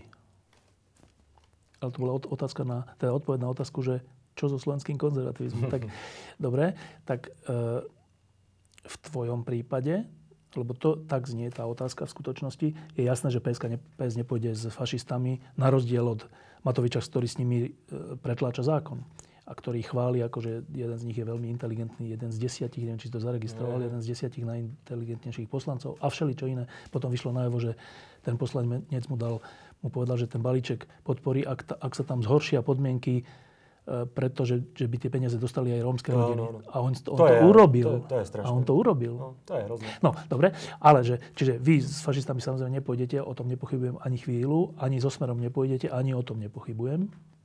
Dúfam, že sa nemýlim, ale nepochybujem o tom. Ale v skutočnosti mi ani není jasné, není mi ani jasné, že či by ste mali alebo nemali, že jak je to s hlasom, lebo pri tom, keď sa pozerám na tie strany, ktoré tu sú, tak už len matematicky, dobre, dajme bokom, že sa to bude všelijak meniť, ale neverím, že sa to zmení v prospech tejto vlády tak, že nebude treba. Dobre, tak a tam je tá, to je taká morálna dilema vlastne, že hlas vznikol zo Smeru, však to sú všetci, to sú všetci ľudia, ktorí boli v Smere, to nie je nejaká nová strana, to sú všetci ľudia, ktorí boli v Smere. A to, čo sa teraz dozvedáme o Smere a jeho pozadí a to za tie dva roky o, o zneužívaní všetkého od policie, prokuratúry, súdu a všetkého, štátnych, hmotných rezerv, je také, že Že museli toho byť súčasťou. že to museli byť, však toho boli súčasťou. A teraz, že tá strašná dilema politikov, teda tvoja už teraz, je, že budú voľby, a teraz nehovoríme špeciálne o hlase, ale niečo také, že zobrať niečo, ísť niečím takým do vlády a potom čeliť 4 roky otázkam, že Mišo, ale ty si zodpovedný za to, že si išiel s týmito do vlády, o ktorých teraz vyšlo najavo toto a toto a toto. Čo je toto za roz... Vieš, čo ťa čaká? Veď, samozrejme, že viem, čo ma čaká. To je presne tieto, tieto morálne dilemy. Um, to je tá zodpovednosť, ktoré, na ktorú si sa pýtal a ja som sa ju snažil vysvetliť aj presne s odkazom na, na, na Baracka Obamu, ktorý poctivo tie morálne dilemy riešil. Nie, nemával nad nimi rukou, ale ich pitval. A ja, tak ako ju vnímam dnes, a to som, to som povedal, špeciálne čo sa týka hlasu, je, že si to práve z tých dôvodov, o ktorých si povedal, že pre mňa tí ľudia sú nedôveryhodní práve kvôli tomu, um, akú, majú, akú majú minulosť, tak, tak si to neviem predstaviť. Na druhej strane, a to sa vždy budem k tomu vrácať, proste treba sa snažiť, treba urobiť všetko preto, aby mohla vzniknúť vláda bez, bez hlasu a bez smeru. To je, to je moja jediná odpoveď, jediné, čo má zmysel v tejto chvíli, o čo sa snažiť. Je- A nemyslím si, že je to na rozdiel od mnohých, ktorí už to tak berú, že, že však veď tam, a to, už, to už nič lepšie nebude. Že to už bude iba takto. Ja, ja tomu neverím. Ja možno, možno je to tým, že som mladší, ale že ja stále, stále nechcem prestať veriť, že to naozaj môže byť iné. Že nemáme na výber buď iba toto, akože Matovič, chaos, rozvrat, alebo ako Fica s Pelegrinim. V momente, keď toto pripustíme, že už neexistuje nič lepšie, tak to sme podľa mňa Prehrali. začiatok konca. To sme prehrali. Dobre, a teraz e, Fera Mikloška som sa pýtal, že ako vidí, čo vidí za problém medzi konzervatívcami a čo vidí za problém medzi liberálmi. A on povedal takú vec zaujímavú, že jedna aj druhá strana e, by si mala vo svojom tábore urobiť trocha poriadok v tom zmysle, že byť inkluzívny, nie exkluzívny, byť spolupracujúci, nie morálne nadradený nad tým druhým táborom. Čo znie tak akože jednoducho, ale podľa mňa je to že strašne ťažká vec. Dokáže byť progresívne Slovensko morálne nenadradené nad spolupracujúcimi, ja neviem, KDH? No, ja nemám problém so spoluprácou s KDH To je iná otázka. a dokonca sme teraz podporili kandidáta na župana, ani progresívne Slovensko, ani s konzervatívcami všeobecne. Um, to ale, čo ja ako líder a to, čo celá naša strana jednoducho chce, ako by som povedal, nebudeme opakovať chyby liberálov z tých minulých rokov, a najmä sa to týka SAS, ktorí išli do tej spolupráce s, um, s, konzerva- s konzervatívcami, ktorá sama o sebe je to správna cesta, ale nesmie to byť tak, že, že my sa všetkého vzdáme a, a nič sa nezmení. A len preto budem, budeme chcieť byť vo vláde a tým pádom všetky naše kľúčové veci, kľúčové priority, či už sa to týka registrovaných partnerstiev, alebo sa to týka iných tém, alebo sa týka sa to aj zelených tém, týka sa to rodovej rovnosti, že to my sa, že toho my sa hneď vzdáme. A, a bohužiaľ sa to tak dialo v minulosti. Že ja som za normálnu, serióznu debatu alebo koaličnú, hociakú s konzervatívcami, ale teraz sa bavíme o konzervatívcoch demokratických, no. kresťanských demokratoch. A, a poďme sa o tom baviť, ale ja už neurobím tú chybu, ani my, že, by, že akoby nech to, um, že, že to pustíme. Lebo, lebo tá realita je taká, že to, čo napríklad Progresívne Slovensko má v programe, ako som povedal, na európsky kontext, ale aj český kontext je, je, je skutočnosti no. konzervatívne. No. Veď v Čechách, sa deba- keď sa bavíme o, o pároch rovnakého pohľavia, no v Čechách teraz konzervatívna strana TOP 09, ktorú založil Karol Schwarzenberg, presadzuje manželstva. A to ani PS nemalo v programe predvolebnom. Čiže my hovoríme o veciach, ktoré, ktoré inde, aj nám príbuzných, blízkych krajinách sú, sú v zásade už, už, už, už normálne. Ale najmä nám nejde, o, nám nejde o nejaké ideologické víťazstvo, nám ide o to, že to sú 10 tisíce ľudí, ktorí sú denno, denne ponižovaní, často odchádzajú zo Slovenska, alebo musia proste čeliť tomu dusnu, ktoré tu dnes majú. A prečo, keď im môžeme priznať tie isté práva, čo ostatným, nikoho to nič nestojí. Tam rovnako sa to týka aj takých menej akoby, vysokoprofilových tém, ako napríklad dekriminalizácia marihuany. Tam nejde o, o, tú, o tie drogy, tam ide o tie osudy tých ľudí, ktorí strávia 20 rokov v base, pretože si niekde vyrábali mastičky, že e, minimálne ja, ale takto má vždy progresívne Slovensko, nám ide od tých ľudí. A keď sa o tom dá s konzervatívcami rozumne baviť, tak ja som povedal, že poďme do toho. Ano, len tá, tá ťažkosť, iba kratučko, tá ťažkosť spočíva v tom, že oni povedia, že pre nás je to proste neprekročiteľné. Manželstvo je medzi mužom a ženou a dajme do toho aj registrované partnerstvo. A vy poviete nie, ale pre nás je to dôležité. A oni povedia, no, tak dobre, tak ale pre nás sú zase dôležité sprísnenie potratov. Tak urobíme takýto deal, že, že e, urobíme, že registrované partnerstvo, ale sprísnenie potratov. Na to vy poviete, ale to je zase pre nás akože červená čiara. Ale to je realita, vieš. Takto to funguje.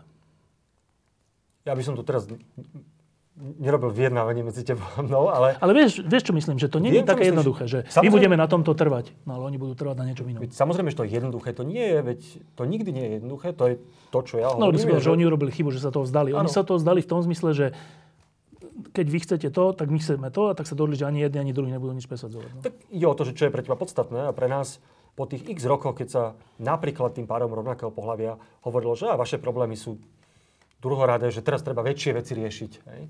tak už je to x rokov, keď sa tá situácia nelepší, no tak už, už niekto musí aj povedať, že je to dôležité. A ja napríklad teraz, keď sa o mne osobne, ja spolupracujem s konzervatívcami dennodenne. Či už v Európskom parlamente na rôznych, na rôznych zákonoch, smerniciach, ale veď koniec koncov aj Roberta Mecola je konzerv, konzervatívna politička. A ja som predsednička? predsednička parlamentu a ja som ju aj volil, aj máme vynikajúci vzťah. Spolupracujem, neviem, aj s Ivanom Štefancom, ktorý je KDH, alebo aj s Vladom Bilčikom, ktorý je konec koncov VPP v ľudovej strane. Čiže pre mňa s kresťanskými demokratmi viesť dialog, aj tvrdé vyjednávanie, nie je problém, podľa mňa je to v demokracii aj, aj zdravé a nič na tom nevidím zle, len, len nechcem, ako som vravel, aby progresívne Slovensko ako tá liberálna sila bola tá, ktorá vlastne vo všetkom vždy nakoniec ustúpi, ako to liberáli robili v minulosti. Myslím si, že tú debatu musíme mať, nie teraz samozrejme, ale raz, keď to bude na stole. Um, je, to, čo za seba viem povedať, je, že som na takú debatu, aj my sme na takú debatu pripravení, ale nie samozrejme s ľuďmi typu, no, ako by som to povedal, Kufa, Taraba no tak, a, a to, čo je, už sa vymýka tej um, štandardnej kresťanskej demokracii. Uh, to, to, tá ťažkosť pre teba je v tom, v tejto veci, že, že ono to tak naozaj je, že v niektorých krajinách, krajiny sú všelijako posunuté historicky, nejakými vnútornými zvykmi, všeličím, že to, čo je niekde normálne, niekde inde není úplne normálne a, a naopak. A Slovensko je nejaký typ krajiny. A teraz ja vždy tak rozmýšľam, že keď vy zdôrazňujete plným právom, že dekriminalizáciou marihuany a LGBT niečo, e, tak rozmýšľam, že ako toto teraz vnímajú takí akože bežní ľudia na nejakej dedine alebo v nejakom malom meste, že ako to oni vnímajú. A niekedy sa tak, oni to asi vnímajú, že henty sú nejakí otrhnutí od, ná, od nášho života, lebo nás sa to nejako netýka, oni furt toto presadzujú. My budeme voliť takých tých zemitých, a raz je to Mečia, raz je to Fico, a raz je to Matovič. A že tá ťažkosť je v tom, že máš nejaké presvedčenie plným právom pomôcť takému, takej časti ľudí alebo takej časti ľudí, ale žiješ v krajine, ktorá žije iným životom, ako keby zatiaľ, že jak to vážiť, alebo jak... Úplne ťažká vec je pre tebou. Je zároveň, keď si presvedčený o nejakých, o, nejak, o nejakých hodnotách, o nejakom um, o, o nejakých ideách, o nejakom programe a vieš, že to sú aj tvoji voliči, ktorých musíš hájiť, a, a to sú aj naši voliči. Um, a, a vieš, vidíš aj z príkladov iných krajín, že sa to dá, že, sa to, dá, že to funguje, že to neznamená rozvrat Rodín. spoločenský, neviem čo, že to pomáha všetkým v skutočnosti. Že to pomáha, lebo to znamená, že tí ľudia nebudú odchádzať, to znamená, že v prípade takých tém ako rodová rovnosť, ktorá je tiež kľúčová pre progresívne Slovensko, aj týka sa to aj platov, týka sa to všetkých ochrany ženských práv, veď to je polovica obyvateľstva. Um, ktorá stále tu je v mnohom v nerovnej situácii oproti mužom. A veď to predsa pomôže aj hospodárskému rastu, aj, a pomôže to, keď na to príde, aj tomu, aby sa rodilo viac detí, čo je napríklad niečo, čo sa vieme s konzervatívcami zhodnúť, že chceme, aby sme sa dostali z tej demografickej krízy a chceme, aby sa čoraz viac detí rodilo, no tak napríklad musíme, musíme uh, zapracovať na tom, aby ženy mali lepšie podmienky, aby sa vedeli rýchlejšie vrátiť do pracovného života, aby bolo viacej jaslí, škôlok. Tam to napríklad je niečo, kde sa vieme zhodnúť a vidíme, empiricky vidíme, že v štátoch, kde sú progresívne rodinné politiky, to sa týka Škandinávie, to sa týka Francúzska, začínajú, e, začína sa ten demografický trend otáčať. A nie je to teda kvôli pristahovalcom. A ženy majú, nie je to kvôli pristahovalcom, a ženy aj francúzsky, aj švedky, etnicky, ak to poviem, majú začínať mať viacej detí. A je to presne preto, lebo, um, lebo si to môžu dovoliť, lebo urobia to rozhodnutie, že budú vedieť, že potom sa môžu vrátiť do práce. Že to že nebude znamenať bude veľký, tak, no? že tam bude tá škôlka bude, že to nebude znamenať veľký finančný výpadok. Čiže to, to napríklad je vec, ktorú, ktorú by sme sa s konzervatívcami aj vedeli zhodnúť na tom cieli. A budeme ich presviečať, ja ich budem presviečať, aj voličov budeme presviečať, že toto je niečo, čo, že progresívna politika napríklad v oblasti rodovej rovnosti, pomoci ženám je niečo, čo pomôže nám všetkým. Čiže to nie sú témy, ktoré sú, ty to, ty to hovoríš tak, že to sú akože menšinové veci. A teraz myslím špeciálne e, LGBT a Ale to marihuanu. sú, to sú 10 tisíce, ak nie viac ľudí, Slovákov, slovenských občanov. sú milióny, vieš. A to preto, lebo ich nie sú milióny, tak povieme, že tým ľuďom Nie, ja nehovorím, že to nemá byť. Nie, nie, nie, však ja iba hovorím, že je to byť. strašne ťažká voľba. Áno. Keď chceš mať veľa percent. Áno, keď chceš mať 40%, tak... Tak tejto dokonca nemôžeš urobiť. No? Hoci ani to si nemyslím, že je úplne pravda, veď konec koncov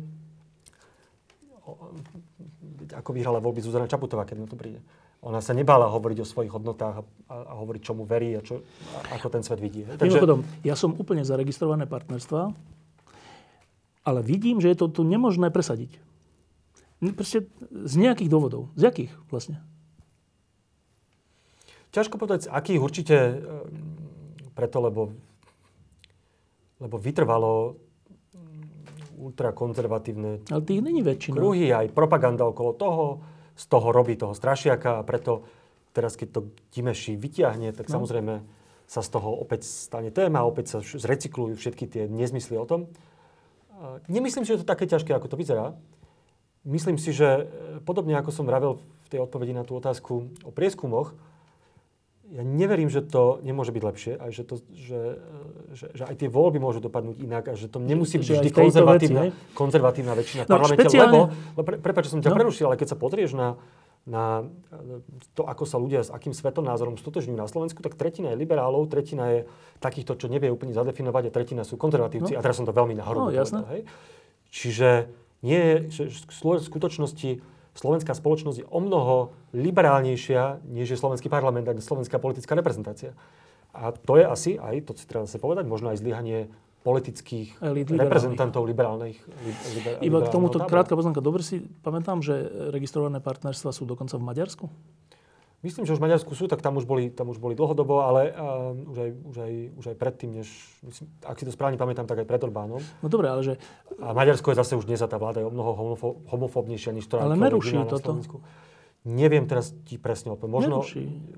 Neviem, či tie pokusy neboli, ale tu by som klamal, tu to nepoznám až tak že, že prečo je to až taký, to je zaujímavé, že, že až tak sa tomu Slovensko bráni?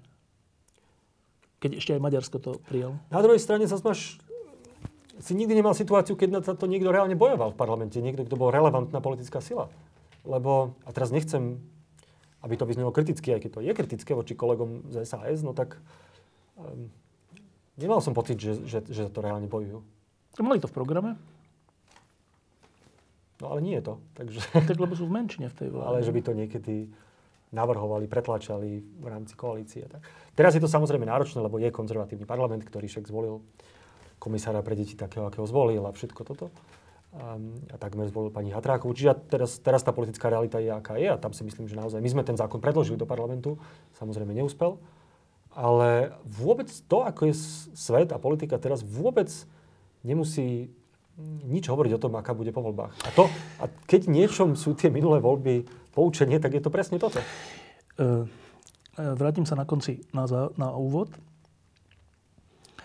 Ja som ťa vždy poznal ako človeka, vtedy chalana, ktorý má rád šport a, a, a pohyb a, a energiu a všetko a bež, behal si a v tenis už myslím, že porážaš svojho otca, hoci predtým si stále prehral. Už ho porážaš? Už ani nehra s tebou, že? Ja už teraz veľmi nemám čas na tenis medzi Ale prácou a dcerou a tak. Nie, nie. On, on, vyrovnané stále, áno? Je to, je to zhruba vyrovnané. No, uh, a teraz si vhúpol do toho, že, že funkcia, to znamená zasadania, to znamená schôdze, to znamená chodiť po členskej základni, to znamená trocha dokola robiť často aj také mechanické veci, lebo musíš, musíš to zopakovať ešte raz, ešte raz, ešte raz na rôznych úrovniach. Čiže ten prvý život mladého, veľmi mladého človeka, ktorý sa rozkúkava po svete, chodí do zahraničia, čo zistuje, športuje a tak, si v tejto chvíli, budeš v tejto chvíli nútený vymeniť za trocha menej taký energický, alebo teda taký zábavný život. Alebo sa mýlim? Že baví ťa to? Ako so všetkým, ako s každou prácou sú veci, ktoré ťa na ne bavia, sú veci, ktoré ťa bavia menej, tak podobne aj, aj v tejto práci sú aspekty, ktoré ma bavia viac a niečo, čo ma otravuje alebo unavuje viac. A na druhej strane, tak ako som o tom hovoril, že ja som napríklad nikdy nemal nejakú veľkú ambíciu byť predsedom strany alebo politickým lídrom, lebo mňa však baví európska politika a ja v nej vlastne teraz postupne, no, tým, že som povedal, že budem kandidovať do Národnej rady, tak napriek tomu, že mňa tá európska politika baví, naplňa, aj to mám celkom dobré postavenie, tak ja to vlastne budem musieť akože po tých voľbách useknúť. Ale ten pocit tej zodpovednosti je väčší než čokoľvek iné, než to, či ma to baví, nebaví, či to bude príjemné, nepríjemné. A v niečom to asi aj súvisí s tou rodinnou tradíciou, alebo ako by som to tak povedal, že už od toho asi starého otca, ktorý veď bol aj súčasťou 68. potom bol v Base, potom spolu s, s Václavom Havlom boli v tom disidenskom hnutí a rovnako ako otec, tak ja som vždycky vyrastal s tým, že, že veď čokoľvek bude v živote robiť, vždy to musí mať nejaký presah na nejaké širšie spoločenstvo. A preto som ja ani nikdy nerobil v žiadnych súkromnom sektore. Ja, ja tu vôbec to neodsudzujem a však máme Mišo Trubána, tak to je akože super. Len ja som vždy nejak inklinoval k tomu, že človek by mal robiť, alebo ja, nie že človek, že v každej chvíli by mal cítiť, v každom rozhodnutí, v každej aktivite by mal cítiť tú zodpovednosť za to širšie spoločenstvo v každom momente. A to som si nejako ja aj, aj odniesol vlastne z toho, z toho domova, z tej výchovy, z tej rodiny. A tak som presne pristúpil aj k tomu rozhodnutiu teraz, že či budem kandidovať na predsedu, nie z toho, či ma to baví, či ma to nebaví, alebo že či budem viac športovať alebo menej, ale že je tu ten moment, keď tú zodpovednosť musím prevziať, lebo tá situácia nastala a, a to je, a, a v istej chvíli tam končí tá debata. Áno, ale človek asi nevie dlho robiť niečo, čo ho vyložene otravuje. Otravuje ťa politika, alebo ťa ešte baví? Mňa baví politika v tom, ako čo samozrejme, ale progresívne Slovensko a špeciálne teraz, keď vidím, aká je tam pozitívna energia, noví ľudia prichádzajú a že, že to má v sebe tú, tú dynamiku, aj to predstavu, je tu nádej, to má samozrejme, keby ma to nebavilo, by som to nemohol robiť, ale, ale to, že tá zodpovednosť je podstatnejšia, než to, aký ja z toho mám pocit. Aj, a viem si predstaviť, že pre všetkých, aj tých politikov, ktorí sú tam teraz, musia byť situácie, keď ich to šialene otravuje, sedieť na koaličnej rade, sa hádať s Igorom Matovičom. To je strašné, no. Že to musí byť hrozné, ale, ale to, ale to nie je na tomto podstatné. Aj presne, keď sme sa bavili o tých koalíciách, že s kým áno, s kým nie, tak samozrejme, že pre mňa osobne by bolo príjemnejšie s niekým a s niekým nie, kde niekto mi je sympatickejší, niekto mi nie je sympatický.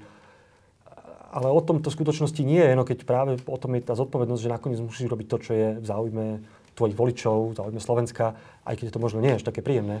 A to ja som už, a v tejto chvíli, keď toto budem robiť, tak to je pre mňa to, to, je pre mňa to podstatné. Ehm, ešte to má jeden taký ťažký, takú ťažkú zákrutu a to je rodina.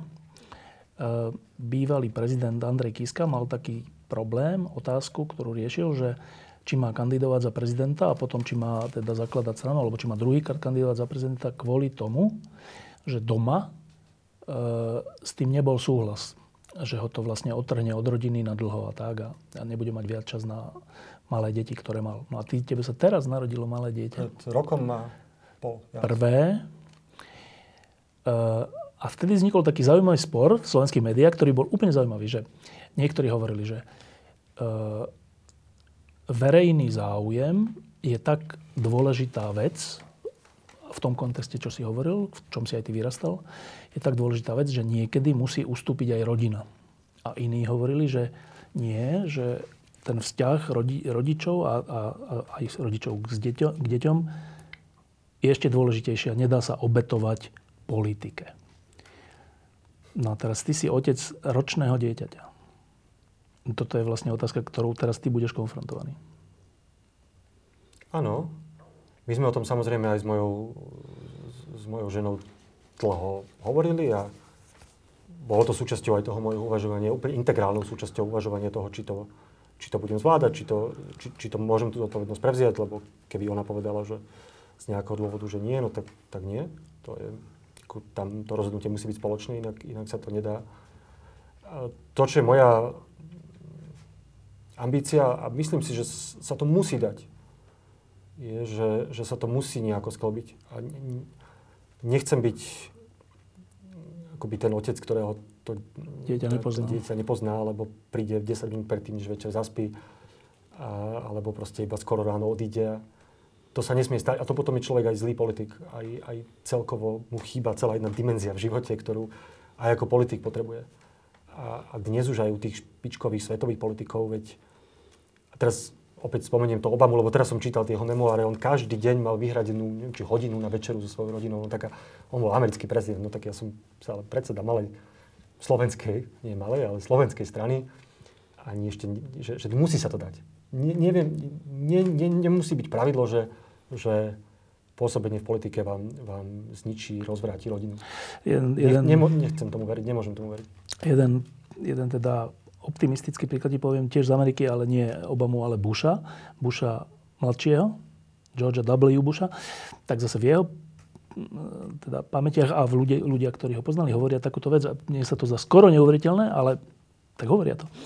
Že oni v Bielom dome, keď akože dopracovali, ale to nie, nie že dopracovali večer o 10, ale že o 5, tak Bush išiel domov, čo bolo v Bielom dome teda, rozprával sa s manželkou, čítali si, pozreli si telku, venoval sa svojej rodine, že to není možné, americký prezident nemôže sa venovať svojej rodine, keď celý svet na ňom závisí od eh, Indočíny až po mm, Ukrajinu.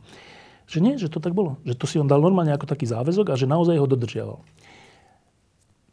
Tak to je naozaj pravda, že ak to môže americký prezident, ktorý nemá zodpovednosť len za tú svoju obrovskú Ameriku, ale za Zemegulu, tak akože predseda PS by to asi mohol zvládnuť. A, a, a najmä... A... Ináč veríš tomu, že to tak je? Ako ja som z toho šokovaný, keď úplne, som to Úplne tomu verím, že to tak je.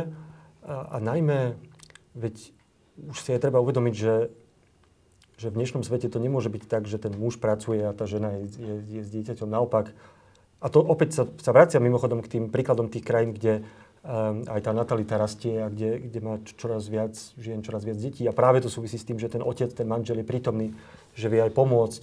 A, a nie Pričom len má svoju kariéru.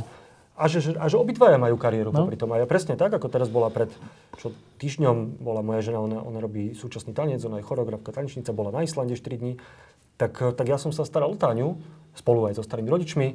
A nejak sa to proste musí dať sklbiť, lebo, lebo to by ani nebolo inak fér voči mojej žene, veď aj ona má, má kariéru, my si to proste musíme deliť, tú zodpovednosť aj za, aj za domácnosť, aj za malú táňu a tak, tak to má byť. A, a, a myslím si, že to je niečo, čo aj pre politika, ktorý mm, aj tú zodpovednosť nejak cíti, musí sa vedieť nejako rozhodovať, tak aj to je niečo, čo keby tento aspekt absolútne nemal a bol od rána do večera do noci iba v tej robote a myslel iba na to, no tak mu niečo zásadné bude chýbať a bude sa zle rozhodovať. Ja až potvrdzujem tieto Mišové slova, lebo minulý týždeň som ho volal do lampy a on povedal, že nemôže prísť. A počkaj, však iba na hodinu, nie žena. No nemôžem prísť, lebo žena je preč a ja teda prebalujem dieťa, krmím ho a neviem, chodím na prechádzke. Tak? A naozaj to tak bolo, že, že naozaj neprišiel. Tak ale ja som prišiel. Ne? Áno, no, lebo žena už je doma. No, posledná otázka. Uh, tie voľby budú asi za rok a pol. Uh, to je taká vlastne nepríjemná vec, že výsledok tých volieb určí, či ty budeš spokojný alebo nespokojný s tým, čo si za tie dva roky urobil, pričom ten výsledok tých volieb nemáš úplne v rukách. To je úplne taká nevďačná rola. Ale dobre, tak... Um, kedy si povieš po, po dvoch rokoch, že fajn, stalo to za to? Po dvoch rokoch, myslíš po tých voľbách? Mm-hmm. Keď bude možnosť na vznik proeurópskej, príčetnej, dobrej vlády, ku ktorej prispieje progresívne Slovensko, k, vzniku tejto vlády prispieje progresívne Slovensko. Nechcem sa baviť o tom, že percentá, neviem čo všetko. Samozrejme, ten primárny cieľ je dostať sa do Národnej rady, ktorá nám však unikla o pár hlasov. Ale spokojný budem vtedy, ak sa bude dať vytvoriť vláda bez, bez, bez smeru, bez hlasu, bez fašistov, ktorej súčasťou a dopomôže k tomu progresívne Slovensko. To si poviem, že to stalo za to. Ktorá bude vedieť dotiahnuť všetky tie veci, ktoré aj táto vláda neurobila, ktorá bude vedieť naštartovať všetky tie iné nové kľúčové projekty, ktoré potrebujeme, ktorá nás udrží pevne v Európskej únii, v NATO, ktorá bude mať správne geopolitické, geopolitický kompas. A verím, úprimne verím, že sa to dá. A, a aj keď to teraz mnohí už sú frustrovaní a už hovoria, že už sa na to vykašľať, odídeme zo Slovenska, že to sa nedá. A ja myslím, že keď túto nádej stratíme, tak, tak to je začiatok konca. A, a ja som ju stále nestratil. A, a keď sa to podarí, tak budem spokojný. Mišo Šimečka, ďakujem, že si prišiel. Uh, ty si mal v 89. koľko rokov? 5. Tak vtedy sme viedli také úvahy, nie s tebou, ale e, že, že za 10-20 rokov, keď sa budú už noví mladí ľudia vracať zo zahraničných univerzít a nasiaknutí úplne iným svetom a úplne iným myslením a nepoš- nepoškodení tým komunistickým všeličím. Takže vtedy sa začne Slovensko posúvať veľmi dopredu, napriek tomu, že v tom 89. 90. sa veľmi dôležité veci podarili, zákony, reformy, všetko, ale že tá naozajstná zmena príde, keď, keď prídu zmenení ľudia. Zaujímavé je, že teraz je 30 x rokov, od vtedy 32, a čelíme, skoro by som povedal, že tupším problémom než vtedy. Tak ale zase tí ľudia stále odchádzajú, vieš, že? Myslíš, že to je tým, že sa nevracajú? Tak oni stále odchádzajú.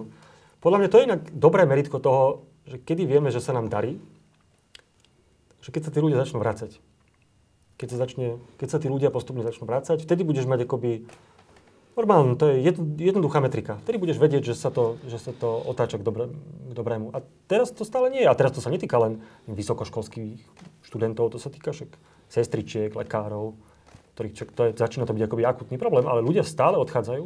A to je asi tá akoby naj, explicitnejšej vyslavenie nedôvery svojmu vlastnému štátu, lebo si s ním proste nespojíš budúcnosť. Povieš, tam, tam ja pre seba nevidím budúcnosť. A to je na tomto najhoršie a my sme si asi mysleli, že, alebo vy ste si asi vtedy mysleli v 89., že, že sa to proste po jednej generácii otočí, že tí ľudia sa začnú vrácať.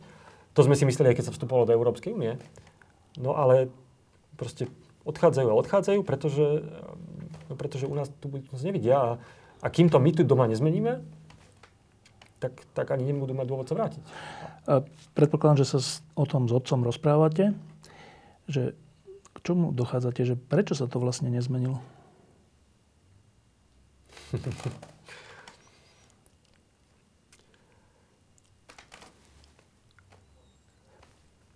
tak tam je veľa tých akoby dejinných zlomov a, a od, dajme tomu, toho roku 2000, 98 až 2000, a potom od roku 2004, keď, keď sme niečo ako krajina, ako by sa, sa niečo pokazilo nezmyselne ako pád radičovej vlády, potom Fico zrazu má 40 takéto všetky veci, že tam sa to dá akoby vystopovať tie, tie, tie zlomové okamihy, keď už to vyzeralo, že máme akoby našliapnuté na nejakú, um, veľkú zmenu. na nejakú modernizáciu, nejakú veľkú zmenu, potom na zase niečo toto. Ťažko to povedať akoby v jednej, v jednej vete alebo tú diagnózu, že prečo sme tam, kde sme, ale vieme, kvôli komu sme tam, kde sme a to je jednoznačne akože najväčší podiel zodpovednosti na to že sme v slepej uličke, proste nesie Robert Fico. To, to sa ťažko, nie, ťažko tu niekomu inému tú, tú, tú zodpovednosť priznať. Nie jediný, samozrejme. A nesie ju teraz aj Igor Matovič a neviem čo, ale, ale proste Robert Fico ako najvýraznejší politik tej éry, ako proste človek, ktorý určoval tú vládu po čo, 12 rokov. A tam, kde sme, sme do veľkej miery kvôli nemu. Ide leto? Máš dovolenku? Áno, áno, áno. Ideme aj, možno aj na chvíľu niekam k moru, ale predovšetkým hej, na Slovensku pôjdeme na nejaký festival možno a možno si niekde v nejakej chate v lese, že si prenajmeme, aby sme tam mohli s malou byť niekde, kde nebude tak teplo, jak v Bratislave. Takže, a vždycky máme raz za rok, väčšinou v auguste, taký akoby rodinný víkend s našou rodinou, ktorá žije v Prahe a vždycky sa niekde stretneme na predlžený víkend, takže to určite spravíme. Um, minulý rok som mal super dovolenku v Slovinsku, čo inak že, že úžasná vec. Neviem, že či si niekedy bol v Slovensku, mm. ale tie slovinské jazera, to je lepšie než všetky moria. To bolo skvelé aj pre malé dieťa. Takže, takže určite bude dovolenka, jasné. E, dcera má rok a niečo? Ona je 29. augusta narodená. A ešte ani nemá rok teda, Bude mať dva roky teraz. A dva roky. Dva roky. Spíte? A teraz už áno. A ona sa ešte stále kojí. A preto to bolo náročné, keď, keď Sonia bola mimo, pretože som s ňou musel byť v noci a ona ešte stále je kojená, takže som musel tie, tie mlieka akoby robiť a tak a aj bolo to zložité. Ale, ale už to je také, že, že síce v nosi kojí, ale už sa ani moc nezabudíme, že to už tak ako to nie si, nie si totálne unavený teda, nie? Nie, nie. Nie, totálne nie. Diskusie pod lampou existujú iba vďaka vašej podpore. Ak považujete program pod lampou za zmysluplný, pomôže nám už 1 euro za diskusiu. Vopred vám veľmi ďakujeme.